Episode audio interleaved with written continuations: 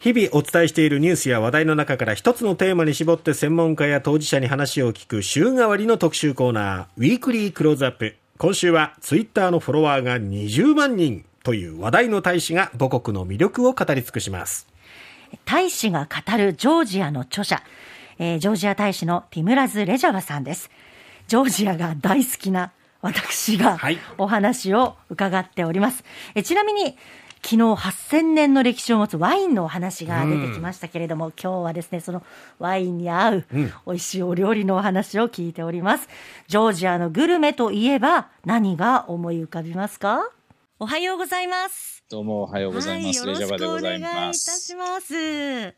あの、シュクメルリっていう料理がすごくシュクメルリは日本でかなり広がりを見せた、そういう一品じゃないでしょうかね。ね鶏肉を骨ごとミルクとニンニクで煮込んだ料理ですね。あのすごく嬉しかったですね。あれが。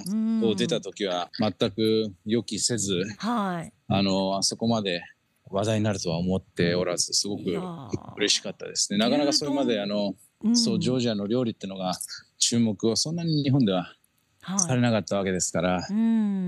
でもどれも美味しいお料理ばっかりなんですけどそのシュクメルリってそんなにジョージアではメジャーなお料理ではなかったみたいですね。他にもむしろいっぱいあるんですよ。はい。だからお客さんが来た時にそんなに多分みんなあの進んでシュクメルリを、うん、あの進める人はそんなにいないと思うんですよ。多分。あのなんていうんですか？ちょっと小籠包のようなヒンカリ。はい、そうそうヒンカリとかハチャプリとか皮で、えー、皮でこう種を包んだ本当小籠包のようなヒンカリとそっちの方がそうそうそうそっちの方がメジャーなんですよ。うんシュクメルリっていうのはすごくパンチが効いてるんですよ。ニンニクがすごくニンニクがすごく強くて、えー、それがやっぱり特徴なんですよね。うん、でまたワインに合う。そうですね。そうですね。ワインに合います。でうん、だからジョージアの中でもなんか日常食っていうよりは、うん、あなんかすごくこうパンチがあってたまに食べると美味しいみたいな感じの料理ですね。こう面白いのがあのそれぞれの料理にエンターテインメント性があるんですよ。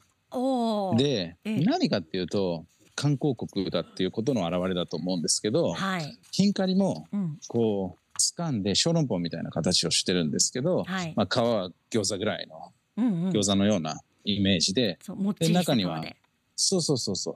もっちりした皮で中にすごいスープが入ってるんですよ。うん、でそうすると食べる時に気をつけないとスープがすごくこぼれちゃうのでこう掴んだ、ね、そうそうそうそうそう。だから食べこう掴んで少し一口えっ、ー、とこぼれないように一一口噛んで、スープを飲んでから残りをこう、ガブガブとこうたの食べるんですけど、まあ、すごく夢中になるんです 食べてるうちに。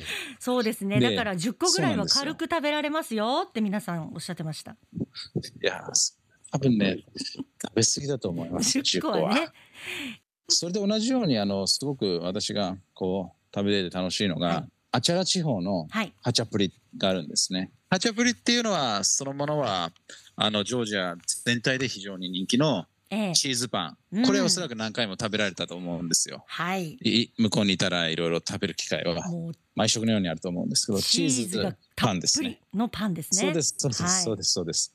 で、アチャラ地方は、それがちょっと特殊で、これが普通だったらチーズは中に入ってるんですけど、はい、これこの場合はチーズがボートの形をしたこの型の,、はい、あの生地の中にですね、はい、まあ、チーズフォンデュじゃないですけどそのような感じでチーズがこう流れ込んでるんですね。えートロトロのチーズが。はい、ちょうどこうでその楕円形の形をしたパンのそうですちょっとこう中をくり抜いたような感じになっていてそうなんです。その通りです。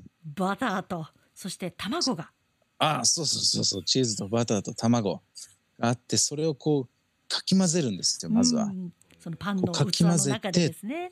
そうですそうです、その器になってるんですよ生地そのものが。でその中で思いっきりこうかき混ぜて周りの、え生地を取って、えなこう中のチーズにつけながらこう食べていって、うん、まあ、だんだんこうなくなっていくっていうのが。これもまたあの、そういう料理で美味しいんですよ、非常に。美味しいですよね。あら？あら？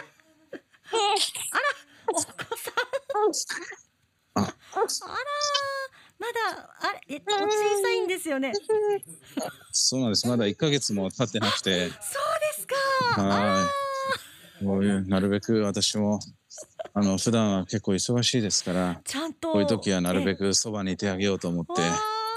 あの、工夫しながら、あの、いるんですけど、ちょっと話に私も夢中になっちゃって、食べ物の話をしてたからお腹空いたんじゃないかな。うん、なるほどね。他にもいろいろなねあのいっぱいあるんですよとにかく。ナスを使ったくるみペーストを包んだようなお料理？バドリジャーニっていうんですか？そうなんです。これも私の中では印象的でした、はいスパイスが非常に効いてて、えー、あとくるみによるあのコクと甘みが、うまみがあって、独特の料理。